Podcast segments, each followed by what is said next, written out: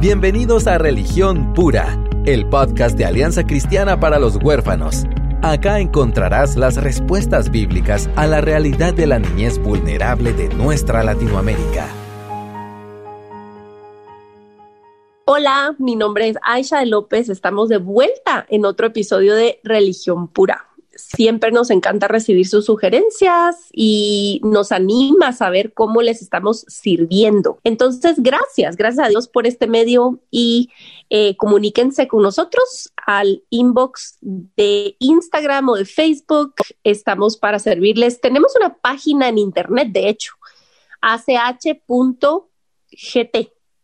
Ahí están nuestros recursos gratuitos y también ahí pueden comunicarse, contactarse con nosotros. Así que eh, siempre las puertas abiertas para ustedes. Y hoy vamos a hablar de la muy, este, tiene muy mala fama esta etapa, vos David, es como la más temida. Hemos venido hablando, si ustedes se tienen que poner al día, regresen porque vale la pena. Si ustedes no son papás de bebés, de todos modos les va a convenir regresar a varios episodios atrás ya hablamos de bebés de 0 a 1 año, hablamos de niños de 1 a 5 años, luego de 6 a 11 y ahora vamos a platicar de la gran, temible y mala fama tiene la adolescencia. Sí. Realmente, ¿qué tan, ¿qué tan merecida es esa mala fama? Vos, yo creo que los adultos le hacemos mala fama. O sea, es una etapa difícil, pero todas las etapas tienen su reto, ¿verdad? Sí, es cierto. Sí, es muy cierto. Claro, o sea, sí, sí pasan varias cosas en el ser humano en la adolescencia que no son agradables, ¿verdad? Y uno ve hacia atrás como, ay, qué difícil, pues, ¿verdad? Porque son muchos cambios, mucha incertidumbre, muchas emociones nuevas que no sabemos cómo manejar. Pero ahí entra el rol importante de los papás si en vez de decir, ah, no, mi hijo ya no me quiere y alejarnos, que es lo, eso pasa mucho en la adolescencia, a vos niños que quizás no estaban en, mucho grave problema o conflicto con sus papás, sucede algo en la adolescencia y hay un alejamiento que no se remedia tampoco después, ¿verdad? Vos, o, o, mucho tiempo después. Entonces queremos como animarles. Yo recuerdo, David, yo recuerdo que mis 12 años fueron horribles yo me recuerdo que mis 12 años yo decía, no aguantaba a mi mamá, no quería ni verla, me caía mal que respirara. Y la pobre, sabes, yo recuerdo un día, mi mamá siempre trabajó, fue secretaria bilingüe toda la vida. Y recuerdo que hizo el esfuerzo de una tarde de dejar en la oficina, siempre tenía horario de oficina, llegaba a la casa como alrededor de las 6 de la tarde, pero ese día llegó temprano por mí, después del colegio, para llevarme a comer a mí solita y así mm. como, mira, ¿qué te pasa? Ya pobre, vos, yo era la última. Entonces ya es como que, o sea, no estaba fresca mi mamá, pues eh, yo era la última de tres, pero recuerdo ese su esfuerzo, fíjate. Y yo dije, ay, qué mm. horrible este, estar haciendo para la pobre que me, que me sacó, ¿verdad? Mm. Me ayudó, me ayudó esa, esa como atención que me dio, pero sí me recuerdo cómo me sentía yo, fíjate vos, me sentía fea, o sea, me sentía horrible, me sentía mal con el, como no querés nada y no sabes qué te pasa. Sí. Entonces, eh, recordemos que nosotros fuimos pues los que tenemos el privilegio de ser papás. Em, y nos caería mejor, nos caería bien recordar. y sabes que, que primera lección ahorita sacaste es que eso te pasó no porque tu mamá era una mala persona de repente. Pasó algo en vos. Y entonces, en primer lugar, no debemos tomar todas las ofensas de forma personal, porque no es con nosotros. Personal. ¿Verdad? Pero muchos papás se ofenden, ¿verdad? Entonces, cuando guardamos ofensas, nos distanciamos de la persona que nos ofendió. Entonces, si lo tomamos todo personal, ay, de pronto ya no me quiere, entonces yo soy una mala persona, fui, siempre fui una mala mamá, y asumimos un montón de cosas, no podemos seguir en esa línea. Tenemos que recordar, esto no es conmigo, esto no es conmigo. Claro, no estoy diciendo que el niño te dice cosas de verdad y tú estás como... Que sea fácil. No, tú estás en tu adolescencia, así que no te voy a escuchar porque no es conmigo. No, ¿verdad? Pero sí de tratar de no tomar las cosas de una forma tan personal, todo, ¿verdad? porque ellos están pasando, eh, se le dice. La, adolescencia puede ser como una tormenta, puede ser. Ah, va. Y eso sería bueno entender como del punto de vista como cerebral, biológico, qué está pasando, qué rayos está pasando, porque eh, eh, en CCT siempre se nos enseña que todo comportamiento tiene un porqué, tiene un origen, hay algo detrás, ¿verdad? ¿Qué está pasando primero biológicamente porque realmente sí hay días bastante insoportables, o sea, sí, hay días en donde el cambio de humor es horrible. y, y, nada los hace contentos. Sí, bueno, un par de cosas. Obviamente sabemos de los cambios hormonales. Por primera vez en su vida están experimentando diferentes tipos de hormonas. Ustedes que son mamás podrán saber mejor que yo que eh, el cambio hormonal afecta tu estado de humor, ¿verdad? Eh, cuando tenemos cambios de humor, de alguna manera, afecta tu estado de humor. Eh, perdón, cambios hormonales. Entonces, eso es parte de que de pronto van a estar de una manera, pero realmente hay un cambio dentro de ellos que no tienen 100% del control, ¿verdad? No es que debemos en esta etapa volvernos permisivos porque todo se debe a una, una cosa biológica, porque no es así, ellos sí toman decisiones. Exacto. Otra cosa que está pasando a nivel cerebral es que hasta este punto el cerebro se ha encargado de crecer, crecer, crecer, mm. crecer, enlazar, aprender, hacer procesos, programas y está enlazando, haciendo muchos caminos neuronales. Y se lo pueden pensar como un gran árbol que se ha crecido con todos esos, esos eh, contactos, esas conexiones neuronales que se han hecho. En la adolescencia lo que pasa, el cerebro dice, bueno, de todo este árbol que tengo, tengo que empezar a podar entonces el cerebro mismo empieza a podar ciertas conexiones en el cerebro que ya no le sirven. Ese proceso que está pasando en el cerebro, eh, por eso incluso llega, eh, nos puede dar un poco de luz, ¿verdad? ¿Qué pasa con su entidad? Porque antes no le preocupaba mucho, pero el mismo cuerpo lo está llevando a preguntarse quién soy yo.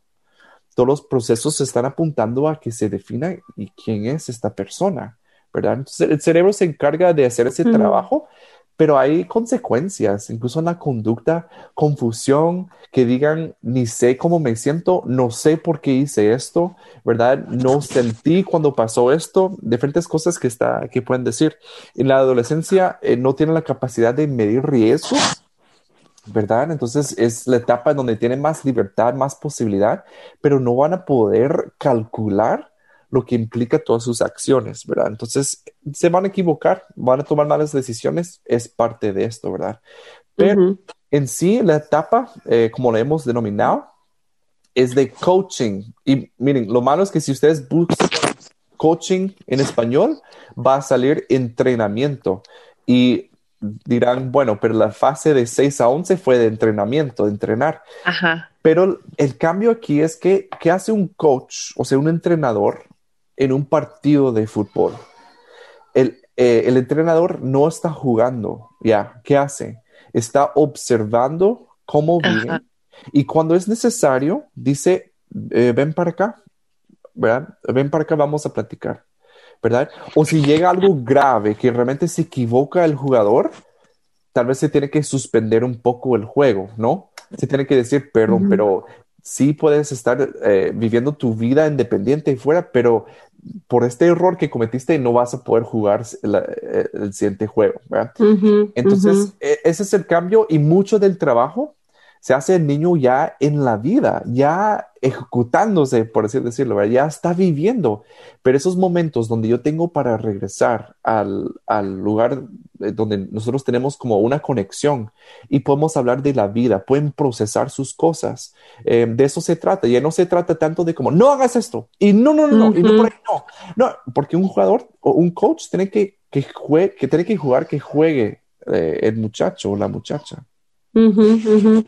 Em, tengo mucho tiempo de no mencionar esta película, pero necesito mencionarla. Necesito. Es que te oigo con todo este tema. Qué buenísima ilustración lo del árbol y lo de podar. Este Disney Pixar tiene una manera genial, creativa de mostrarnos como el cerebro de una preadolescente, una adolescente. En la película intensamente. De veras se la recomiendo porque Disney hace su tarea en cuanto a explorar estos temas complicados y los ilustra de una manera preciosa. La única cosa que no estoy de acuerdo en esa película es cuando la bebé, es hasta que la bebé nace, que sale a la luz, que empieza como a prenderse el tablero y tiene como esta personalidad. Eso es mentira, porque sabemos que desde la concepción hay vida, ¿verdad? Es lo único que quiero anotar. Pero la película es muy genial y es una niñita justo de esta etapa justo a esta etapa. Entonces vemos ese dilema, ya no es la nena contenta que era y toda la cosa, y sucede un gran cambio, hay una mudanza, y ella lo mira diferente. Quizás una mudanza, por ejemplo, David, ahorita que has estado tú afuera de, de, Guatemala, este, este año y todo, nació la bebé, están las nenas, pero es otra etapa se viviría completamente diferente si tenés preadolescentes o adolescentes que ya tienen que dejar amigos, el colegio, la colonia, ¿verdad? Vos, sus vecinos, que quizás eran importantísimos, qué sé yo. Entonces, em, muestra muy, muy bien qué está pasando y, cómo los papás son ancla, ¿verdad? Vos, em, una vez más, queremos recordarles que no es como una etapa suelta, ¿verdad? No viene separada de toda la construcción que viene de antemano. Y para muchos les agarra en curva. O sea, querés seguir siendo el que disciplina, el que alimenta 100%, el que disciplina 100%, el que pone rutinas, el que impone y controla y ya no, ya no nos corresponde. O sea, mm. de, y, y de hecho, hay cambios de 13 años a 18 a 20, es otro mundo también, no es lo mismo. Entonces, como que tengamos eso en cuenta para el momento de, de, navegar pues esas aguas, ¿verdad? De hecho, en la cultura judía, David, ¿qué es lo que pasa a los 13 años para un muchacho? O sea, realmente para la cultura judía, para lo que leemos en la Biblia, es considerado un hombre. Alguien de 13 años ya está, o sea, ya está enseñado en el, oficio del papá, ya es un hombrecito, ¿verdad? Vos ya se espera algo de él. Y eso ha cambiado en estos tiempos, o sea, creo que híjoles, de, eh, nunca hay hombres que siguen siendo perpetuos hombres, perpetuos niños, ¿verdad? Y es una tragedia. Hay una conferencia, si ustedes googlean, comportados varonilmente le pusieron, fíjate, y fue ahorita, el 23 de enero del 2021. Ah, el pastor Sugel Michelén fue parte de los ponentes y cosa que siempre que puedan escuchar al pastor Sugel, háganlo. Eh, que viene, viene al me recuerda esto, ¿verdad? Porque eh, cuando no atravesamos tampoco estas etapas bien y, sin soltar, mm. sucede que producís inútiles. Ah, yo sé, miren, de verdad, Dios nos ayude, porque mm, de verdad se requiere confianza en el Señor, mm. hacer tu trabajo y dejar, o sea, soltar la cosa. Qué difícil tienes toda la razón. Sabes que estuve meditando sobre esto en la mañana, de que eh, la meta principal para mí como papá, o no sé si la meta, sí, es que mis hijas, mis hijos pueden llegar al arrepentimiento. O sea, mm, eso es como mm. que lo que más le pido al Señor. Pero curiosamente, esa es una de las cosas que yo no puedo hacer. Yo no puedo manipular ni ah. forzar entonces, imagínense que la meta principal de la crianza con mis hijos es algo que yo no puedo hacer. Ajá, anhelas algo que solo Dios puede dar, tenés que depender de Él. Exacto. Entonces también tenemos que entender de que muchas de las cosas más fantásticas de sus vidas eh, no van a ser por nosotros, o no vamos a ni siquiera, eh, ¿verdad?, forzar algo que, que va a resultar en algo bueno. Y eso me da tristeza por un lado, pero también mucha esperanza porque no depende de mí, gracias a Dios. Ahora, habiendo dicho eso, hay muchísimo que sí me corresponde. Responsabilidad y Dios nos va a pedir cuentas, completamente de acuerdo. Sí, pero no es como que, bueno, yo le pido al Señor que le lleve el arrepentimiento y no hago nada. ¿verdad? Hay, fíjate, algo que siempre me quedó muy grabado de la doctora Karen Purvis es que ella, con toda la dulzura y gracia que se extiende en el método de ella, ¿verdad? Em, ella nunca permitía las faltas de respeto. Exacto. No, yo no permito las faltas de respeto. Y entonces lo paraba.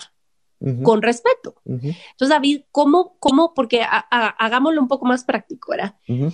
Lo más frecuente de la adolescencia es la rebeldía, em, eh, el mal humor, ¿verdad? que invade la casa y todo. Eh, ¿Cómo le podemos decir a una mamá o un papá que maneje eso? O sea, ¿cómo en manera práctica lo navegas? ¿Cómo marcas la pauta? ¿Cómo impedís la falta de respeto? Ok, en primer lugar, premeditar tus reglas. Las reglas nunca deben surgir en el momento. ¿verdad? Porque les voy a dar un ejemplo. Yo recuerdo ir en el carro con mi adolescente y ponía audífonos. Y era una cosa, ¿qué te está diciendo si el niño pone audífonos en el carro cuando tú estás No ahí? me interesa estar contigo, andate, no te quiero ir. Ajá. Y lo puedo tomar muy personal, ¿verdad? Entonces, eh, y yo, porque yo quería hablarle, yo quería tener una conversación buena y todo, entonces, eh, pero en ese momento me dieron ganas de arrancar sus audífonos y decir, no, no, y tirarlos por la ventana y decir que a mí no me vas a faltar el respeto de esa forma, Mm. ¿verdad? Ok. Eso va, eso va a pasar. Entonces, yo puedo, si eso realmente es algo que yo no quiero que mi hijo haga, y la verdad que yo creo que hay momentos en donde está bien que ellos escuchen música en el carro, ¿verdad? O sea, tampoco es que todo el tiempo tenemos que estar viéndonos los ojos y estar así 100% conectados. No, hay momentos en que necesitamos espacio y dar espacio a nuestros adolescentes realmente les va a beneficiar. Pero si eso es una regla que, que yo quisiera tener, entonces lo voy a premeditar, lo voy a comunicar y luego lo voy a implementar. Pero no voy a arrancar los audífonos y tirarlos por la ventana, porque sí estoy ahí rompiendo la, la- la conexión. Lo que lo sabio sería tal vez platicarlo con, con mi esposa eh, y después decirle, miren, hemos decidido que cuando estás con nosotros yendo al colegio, por ejemplo, eh, no tienes que escucharnos ni nada, pero quisiéramos que tal vez no tengan los audífonos. Es, es algo que queremos implementar. No estoy diciendo que hagan eso, o sea, tienen que hacer eso. No, Ujú. pero si ustedes quieren, ¿verdad? que no sea reactivo, porque no- ah, van a hacer cosas que nos van a hacer reaccionar. Pero muchas veces, uy, y esta sí es como que regresando al callejón. Ok. ¿Sabe qué pasa muchas veces? Los adolescentes tienen una forma increíble de detonar nuestras inseguridades como papás.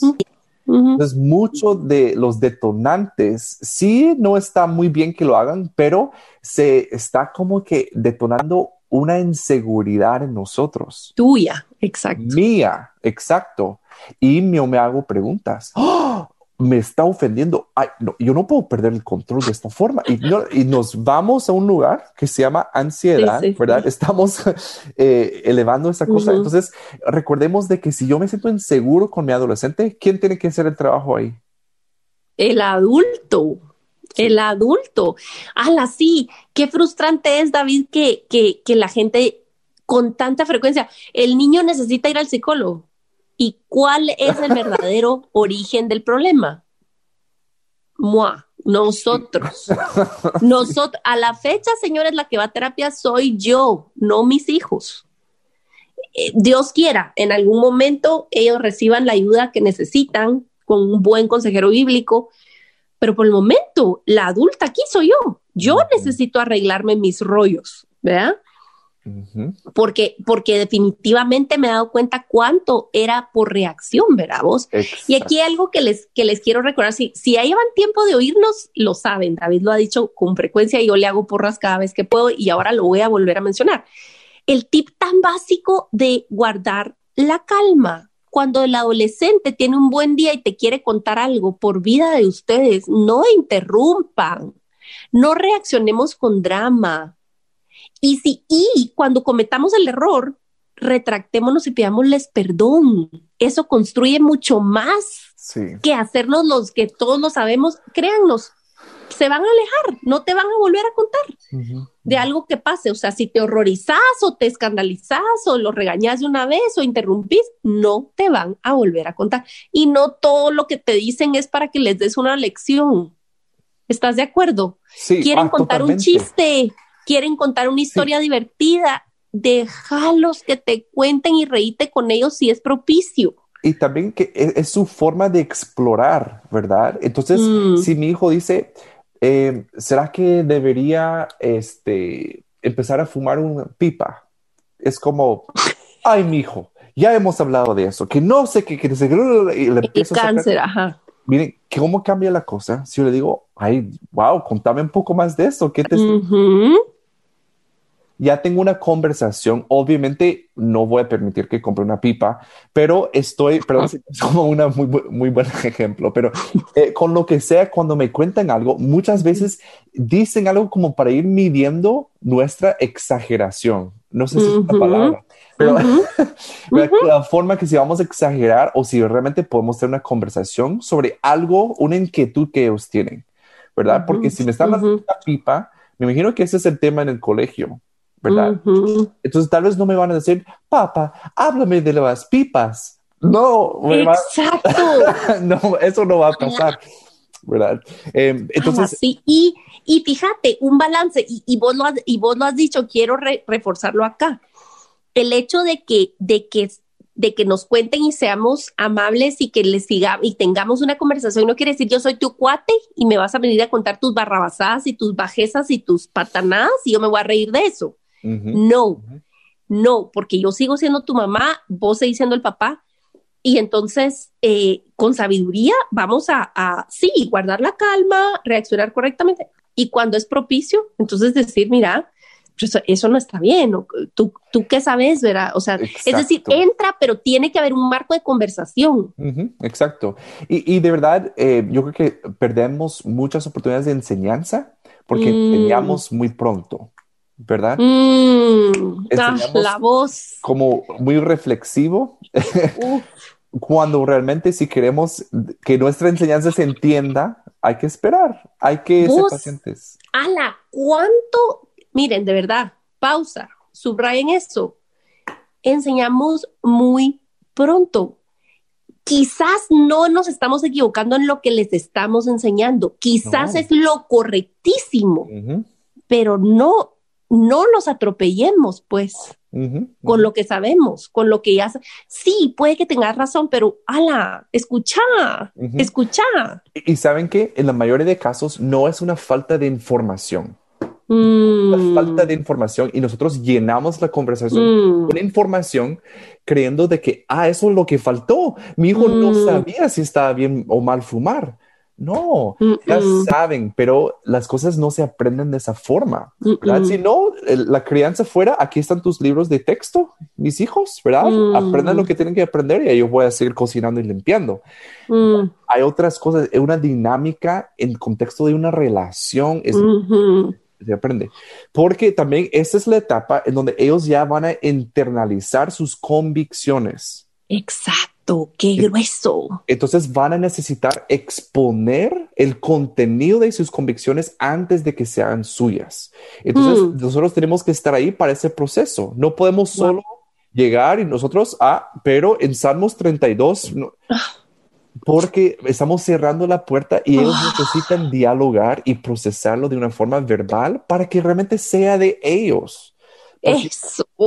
Las, convicciones impuestas no funcionan. No son convicciones, señores. No son convicciones. Son préstamo de alguien más, o sea, y es una carga, ni siquiera es un préstamo que me va a permitir florecer en algo. O sea, es una carga, una mochila pesada que ni la quiero, pues. Exacto. Para mantenerte contento se va a caer la boca y te va a decir sí, sí, sí, y adentro en su mente y corazón tienen otra idea, pues. Sí, y dicen, nomás de, salga de la vista de mi papá y voy a probar esto, ¿verdad? Porque mi curiosidad sigue ahí, ¿verdad? Totalmente. Y creo que es muy bueno ahorita tocar el tema de la fe, vos.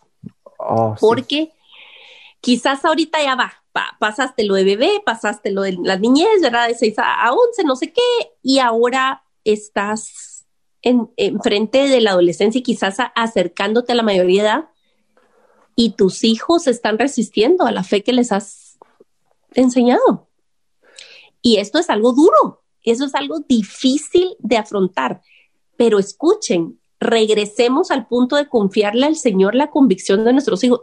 Tu fe y la mía es un regalo de Dios, de ninguna otra fuente o persona. Misericordia. Podemos instruir, podemos guiar, podemos allanar el camino, podemos proveer un espacio donde hay integridad, donde los niños aprenden cómo se nota una, una vida de fe, pero no podemos heredarles la nuestra fe, no podemos imponérselas o, o sea, no viene así, no es así. Oremos que, que el Señor llame, como vos decís, al arrepentimiento y aquí es donde tenemos que probar si de verdad confiamos en el Señor. Cuando los patojos los muchachos empiezan a tomar sus propias decisiones en cuanto a qué voces escuchar. Mm, Creo que es algo importante llegar a entender em, que tu fe y la mía fue nutrida por mucha más gente que la de nuestros papás, pues. Sí, exacto. ¿Quiénes han influido realmente en tus decisiones de fe?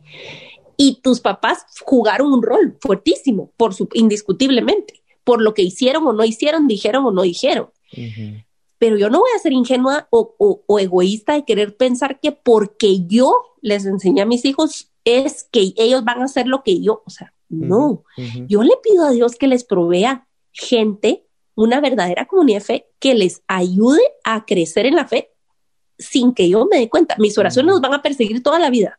Mientras yo exista, voy a orar. Pero Dios mío, al final de cuentas es a la voz, ese tipo de coaching. Y si se prestan esas oportunidades de hablar de la palabra de Dios y, de tener fe en esta etapa, gloria a Dios. Mm. Pero no asumamos que nuestros hijos van a ser unos robotíos que van a hacer exactamente lo que nosotros, ¿me entiendes? Y creo que algo de lo más trágico que puede pasar, sobre todo gente evangélica de tradición, ¿verdad? Que es tercera generación o lo que sea, lo peor que puede pasar no es que tu hijo se porte mal, no es que tu hijo te dé la vergüenza porque la patoja resultó embarazada o el muchacho resultó en drogas. Eso no es lo peor que puede pasar. Lo peor que puede pasar es que vos tengas un hijo que esté de arriba para abajo en las cosas de Dios, activando con un corazón frío. Eso es lo peor que puede pasar. Mm, pero ya se va a convertir en prédica, entonces mejor ya me callo. no, pero tienes toda la razón. Y sabes, eh, regresamos a lo que acabamos de mencionar también, de que muchas veces una falta de fe en mis hijos mm. activan una inseguridad en mí. Mm, ¿Qué van a decir? ¿Y será que no fue genuino? Yo he hecho todo correcto.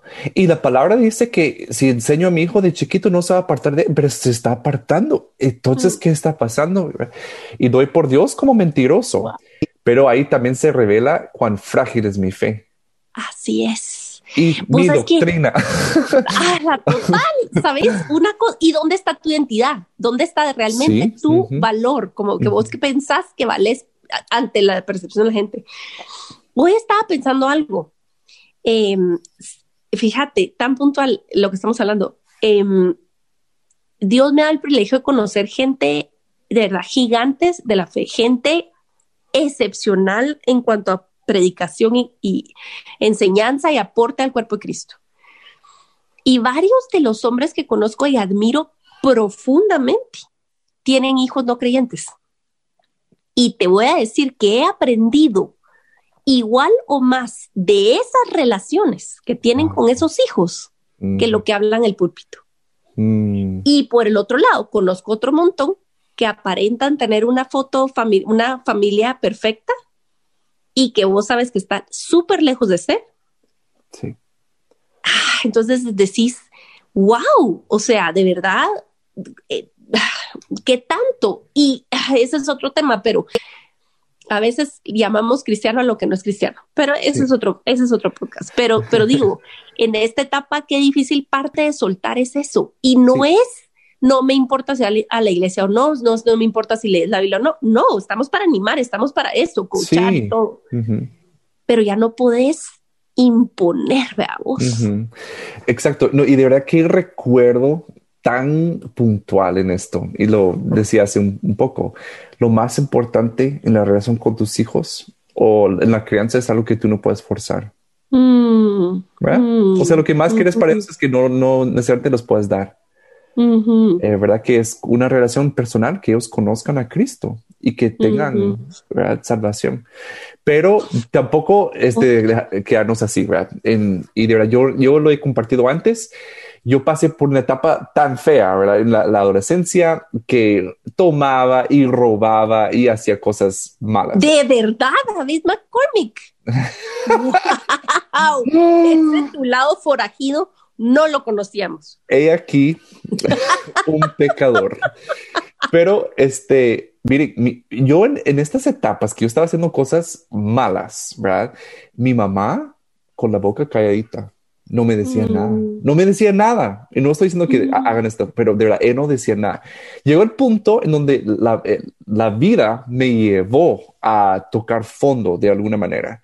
Y yo mm. recuerdo que estaba acostado en una cama y le dije, Dios, si me sacas de esto, de yo te sigo. Yo tampoco es que estoy haciendo como trances con Dios, pero y, llegué al arrepentimiento y como que Dios, ya no tengo nada, no tengo nada. O sea, tú eres el único. Llegué a ese punto el día siguiente sentí en mi corazón contarle a mi mamá todo lo que había hecho. Y lo hice. Me senté con ella y hay cosas que vergonzosas que le tuve que contar a mi mamá. Mm. Y ella me oía, no me interrumpió, mm. no me dio lecciones, me escuchó. Mm. Y me dijo, David, sabes que yo siempre he sabido y nunca he dejado de orar por ti. Para mí que heroína de la fe, porque mm. ella confió a sus hijos al Señor. Entonces no estoy diciendo que hagan eso ustedes. Si ustedes saben que sus hijos están en algo malo, no estoy diciendo que únicamente se queden con los brazos cruzados, pero sí hay momentos en donde nosotros no debemos intervenir. Porque Dios está haciendo algo. El hijo pródigo, su papá lo pudo haber prevenido. Él pudo haber prevenido su caída. ¿verdad? Eh, pero no lo hizo por alguna forma porque él veía, ¿verdad? Que no, no es así la cosa, no podemos forzar eh, las cosas de Dios en, nuestros, en la vida de nuestros hijos. Ahora bien, que tengan rutinas, sí, que estén involucrados en la iglesia, unas mejores formas es que ellos realmente no sean consumidores de la iglesia, que sean partícipes, que ellos participen, que donen su tiempo, que sean voluntarios, que den en la iglesia, que no sea un lugar donde ellos solo van a recibir porque de eso no se trata, ¿verdad? Que sean realmente un miembro activo de la iglesia. Eso es importante para que su fe sea más sustentosa. Qué importante eso vos y cuánto Dios en su misericordia, aun cuando yo no tenía un entendimiento, fíjate, profundo de la escritura o del evangelio, todo lo que Dios fue construyendo con gotero, veamos en las actividades de jóvenes, yo me iba porque era alegre, veamos, yo no, la verdad, era alegre y ya me gustaba Alex, entonces ahí andaba yo, ay no, qué pena, ese es, ese es otro asunto, pero sí, eh, sí, todos tenemos nuestro catálogo de idioteces, ¿verdad? Pero la cosa es que, eh, eh, digamos, en medio de todo lo que pudo ser como un activismo superficial, si lo quieres ver, Dios mostró su misericordia y, y, y forjó algo, ¿verdad vos? En mi vida y le doy gracias a Dios Em, yo no crecí al final de cuentas en la iglesia. Yo fui de niña, luego me alejé alrededor de los 15 años, justo, ¿verdad? Vos en la adolescencia no me cuadraban muchas cosas y empecé a tener muchas preguntas. Y obviamente no tenía la madurez espiritual para permanecer. Hay muchos, hay muchos que sí a los 15 tienen mucha madurez espiritual, ¿verdad? Vos. Es cierto. No voy a asumir que porque sos adolescente no tenés madurez espiritual para nada. Por algo Pablo le decía a Timoteo, nadie tenga en poco tu juventud, antes bien sé ejemplo, los creyentes, ni siquiera de toda la mara, de los creyentes en conducta, fe y pureza. O sea, sí hay jóvenes adolescentes excepcionales. Yo no fui así. Entonces yo fui bien típica, bien fea. Y, entonces eh, yo también robé, fíjate vos David, ay, un lapicero, yo lo quería, me fui viajé con, con una mi tía y lo vi en la tienda y encima vos yo estaba tan nerviosa y qué terrible, qué, qué terrible. yo también lo hice, pero en fin. Eh, y no solo eso, obviamente. este, pero fíjate que al final de cuentas, pues em, el Señor tuvo misericordia de mí en mi adolescencia. Yo le digo a la gente, miren, el problema no es porque un montón de gente que los hijos se gradúan de colegio cristiano, ¿verdad? Ay, qué horror, y ahora van a ir así como a lo suelto, ¿verdad? Al mundo número uno, señora, o sea, el niño no vive en una burbuja. Más con las redes sociales actualmente, olvídese. Número uno. Número dos, ¿qué estamos diciendo? O sea, que, que, que nada más dentro del corral de tu gente, entonces el niño está seguro. O sea, perdón. Y Dios me alcanzó a mí en la universidad. Veamos, Dios mm. se aseguró de juntarme con la que hasta el sol de hoy es una de mis mejores amigas que me introdujo, que me presentó a mi familia espiritual, veamos. Mm. Yo ni sabía que iba a ser mi familia. Es mi familia a la fecha. O sea, todo lo que hemos hablado de proveer, mira, todo lo que es desde el embarazo, la, crianza de mis dos hijos eh, y de los cuatro en realidad ahora. O sea, todo Dios me lo proveyó a través de, de, la, de esta comunidad de fe, de esta, de esta familia de la fe. Este, y hemos crecido y aprendido un montón, pero digo, al final de cuentas, ala, por gracia y misericordia de Dios, eh, y cómo el Señor mismo es el que hace ese trabajo, porque al final, David, ¿qué, o sea, cómo llegas al punto de estar en tu cama y decirle al Señor, sincerarte con Dios y luego te obliga a ir a confesar con tu mamá? O sea, nadie te estaba diciendo el proceso del arrepentimiento. Es el Espíritu de Dios. El Espíritu Santo eh, eh, se encarga de ese trabajo. Pero miren, la mm. fidelidad de mi mamá no era en darme lecciones necesariamente, mm. pero era en mm. orar por mí. ¿Verdad? Mm. Y claro, no estoy diciendo que mi mamá ausente, o sea, obviamente me hablaba y diferentes cosas, sí. Em, Pero no impedía, o sea, no te encerraba, pues, para que no salieras a parrandear, veamos. Sí. sí, de verdad. Y otra vez, no estoy dando como eso como un... Pero ese es mi testimonio, eso es lo que... Pero refleja mucho de esta etapa, la adolescencia. Están explorando, están explorando y necesitan explorar. ¿Verdad? Si queremos inhibir, o sea, si queremos como únicamente, no, que no toque, que no explore, no, la verdad que lo van a hacer después y va a ser peor, ¿verdad? Porque no estamos mm. para acompañarlos en el proceso. Ay, sí.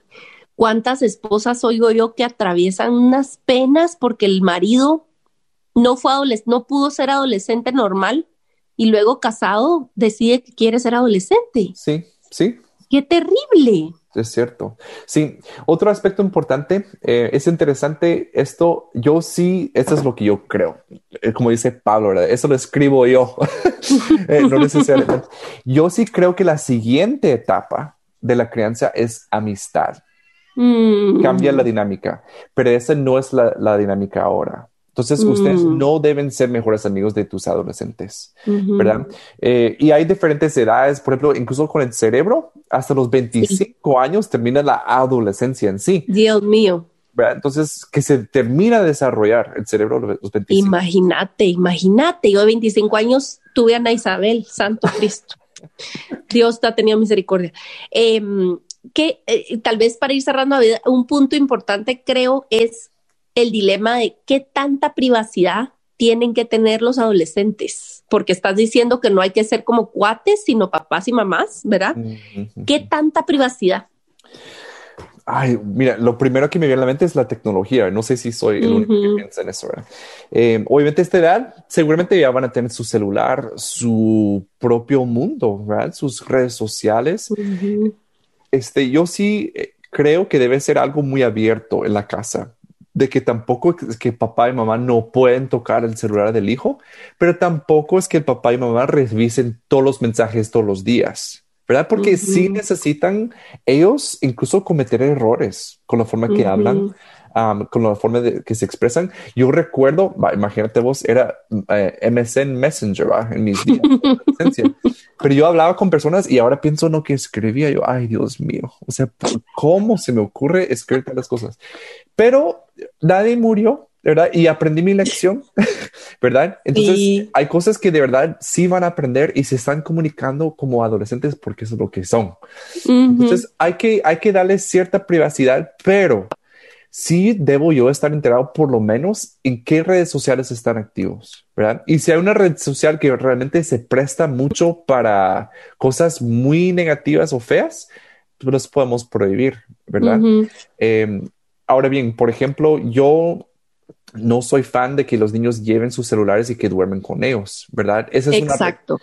porque, perdón, pero es demasiada tentación. Es de, yo no lo hago, o sea, yo tengo 36 años y yo no lo hago, ¿verdad? Porque no quiere decir que, ah, ya tengo suficiente dominio propio.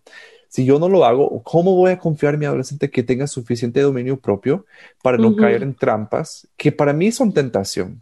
¿verdad? Entonces sí tenemos que actuar de una forma muy sabio y puede ser que crea un conflicto con ellos, ¿verdad? Que, ay no, pero los papás de fulano no le dicen nada. bueno, ¿verdad? Pero no soy... El clásico, ¿verdad? El clásico, sí, pero yo no soy papá del fulano, ¿verdad? Soy tu papá.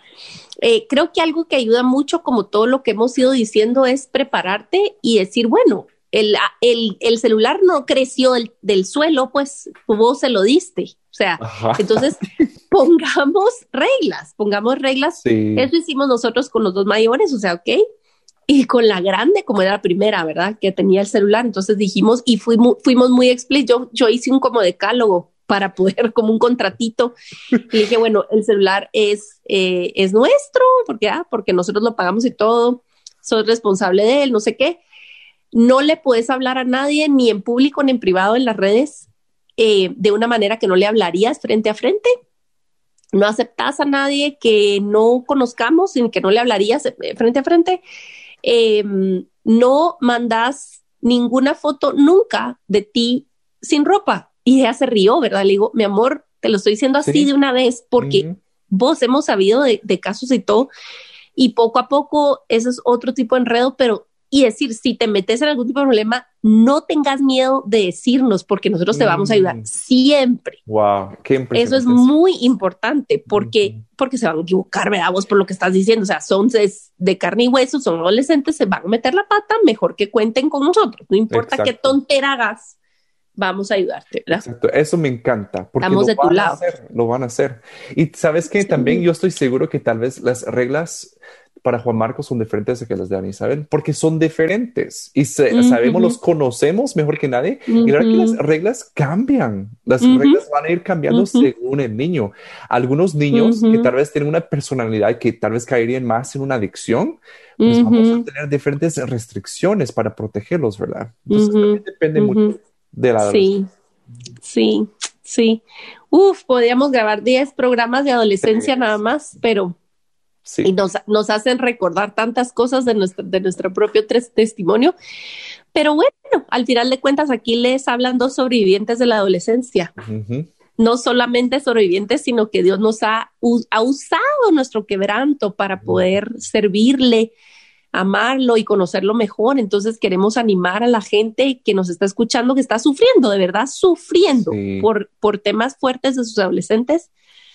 Eh, el Señor lo ve, el Señor lo sabe el Señor fue adolescente en carne y hueso.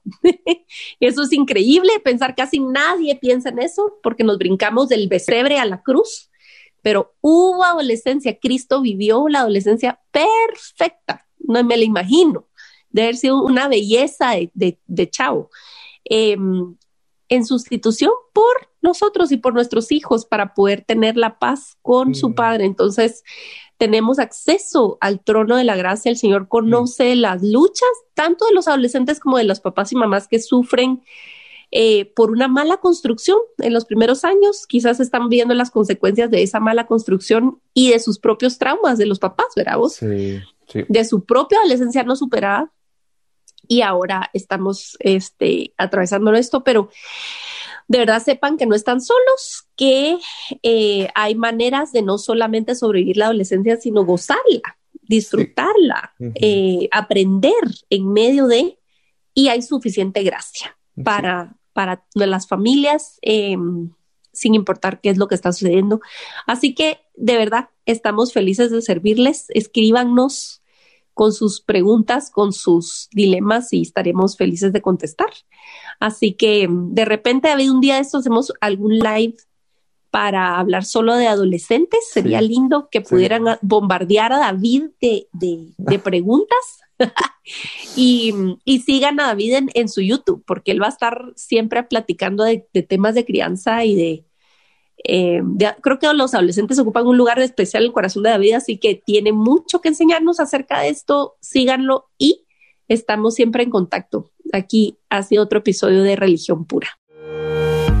Gracias por acompañarnos en Religión Pura, el podcast de Alianza Cristiana para los Huérfanos. Alabamos al Dios de la Biblia quien nos adoptó en Cristo para habitar en familia. Y agradecemos la generosidad de Radios Frater, quien nos recibe en sus estudios para realizar esta producción.